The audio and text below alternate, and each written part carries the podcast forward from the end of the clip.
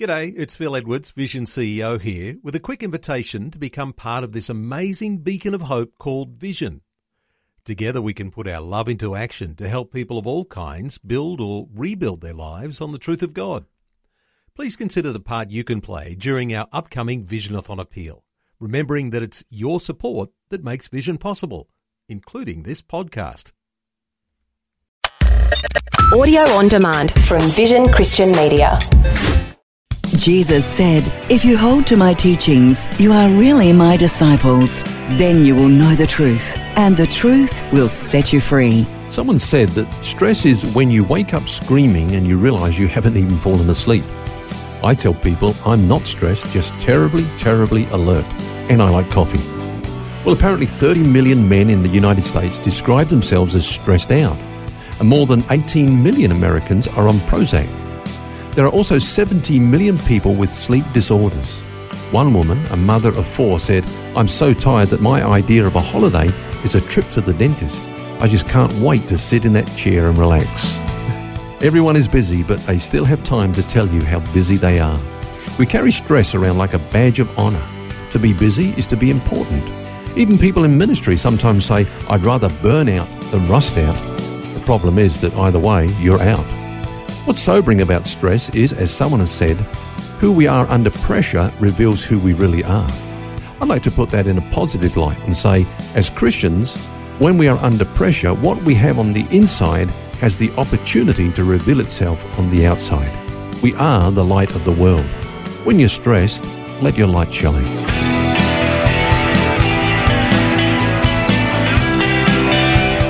This is Set Free with Ken Legg. And thank you for joining us. Phil's my name, along with author and pastor Ken Legg. This week, we're looking at A Sound Mind. Now, stress certainly is becoming a big problem in our crazy lifestyles. The interesting thing, though, Ken, is that we seem to have more time-saving devices than we can poke a stick at, but less time for relationships and recreation and spending time together. That's right. In fact, here's some relevant facts, Phil, in relation to stress and lifestyle.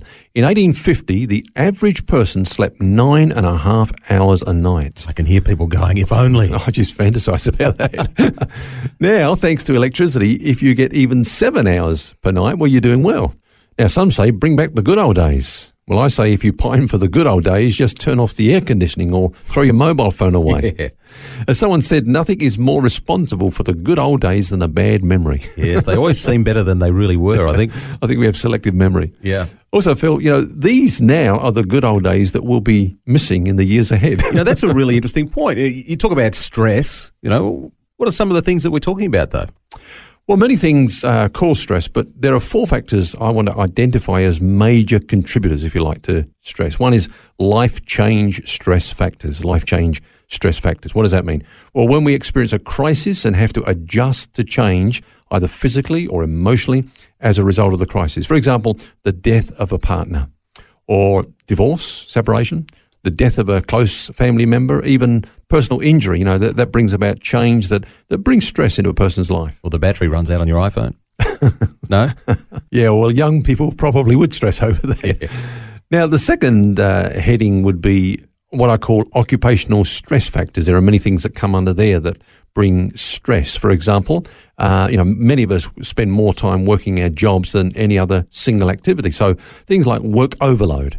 Uh, when an unreasonable expectation of uh, responsibility is imposed upon us by yeah. others or even self-imposed. Yeah. Role ambiguity. That's when we're given a job description, but it's unclear, so we don't really know what we're supposed to be doing.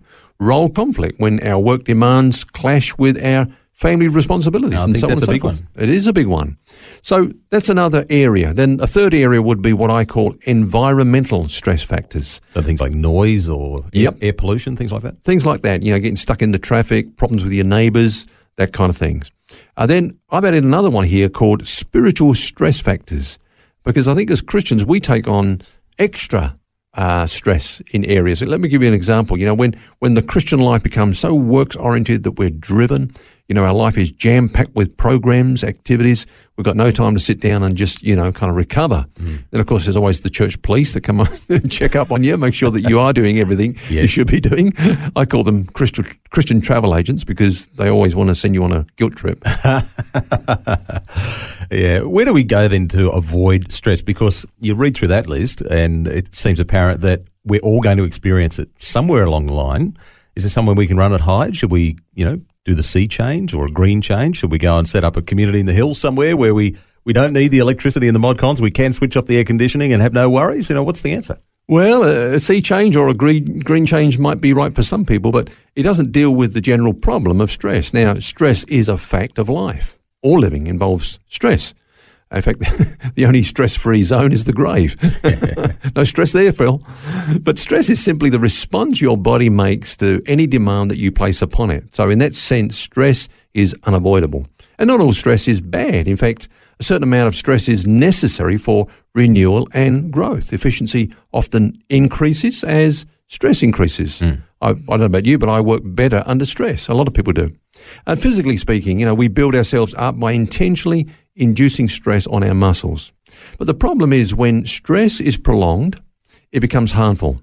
So the same adrenaline that uh, prepares the body for action is also toxic and may lead to sickness, insomnia, hypertension, and even premature aging. And then, of course, stress becomes distress. Mm. There are many structures that you could say that are like that too. You have to actually have to put them under stress for them to have strength, but it can go too far and then you break it. Then it snaps, yeah. It's the balance thing, I guess. That's right. The Bible talks about stress, doesn't it? Well, it doesn't actually mention stress, but it does mention distress. And in fact, it's a very interesting word. It's the word stenochoria, stenochoria, made up of two words, stenos, which is narrow, from which we get the word stenosis, which is the hardening or the narrowing of the arteries, and then chora is a place.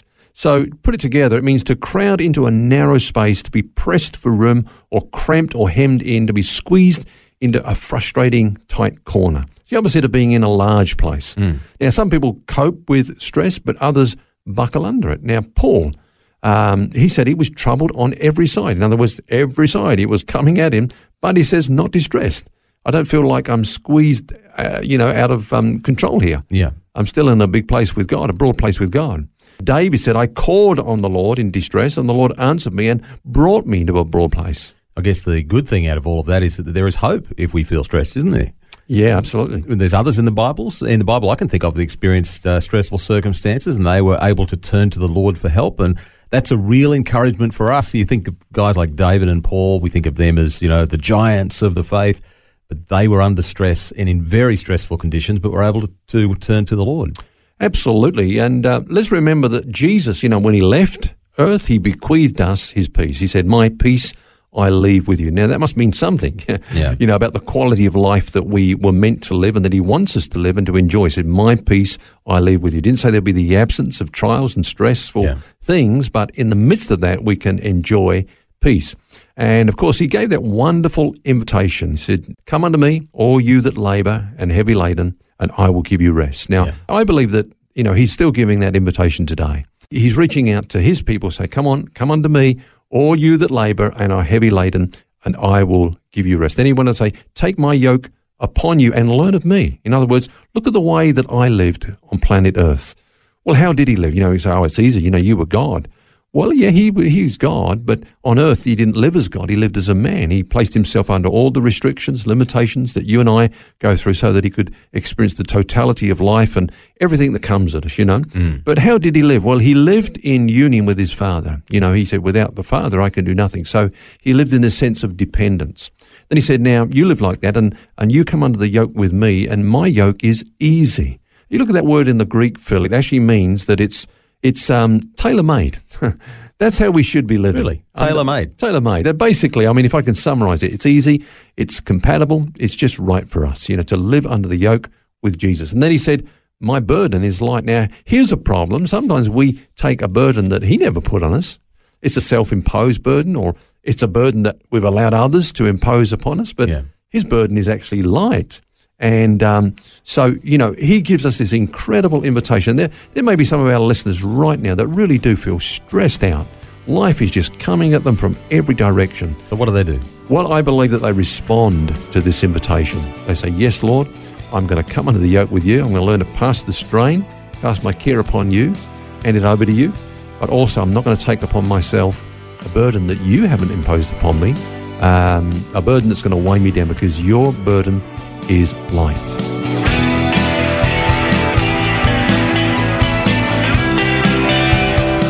Some practical help this week on A Sound Mind. And we'll have more on this discussion tomorrow. Do join us. Until then, remember, you don't have to carry that baggage. God wants you to be set free. For books, D V Ds, small group studies and other resources from Ken Legg, including the book What's Eating You, which features topics from today's message, shop online at vision dot org dot a u. That's vision dot org dot a u. Thanks for taking time to listen to this audio on demand from Vision Christian Media. To find out more about us, go to vision dot org dot a u.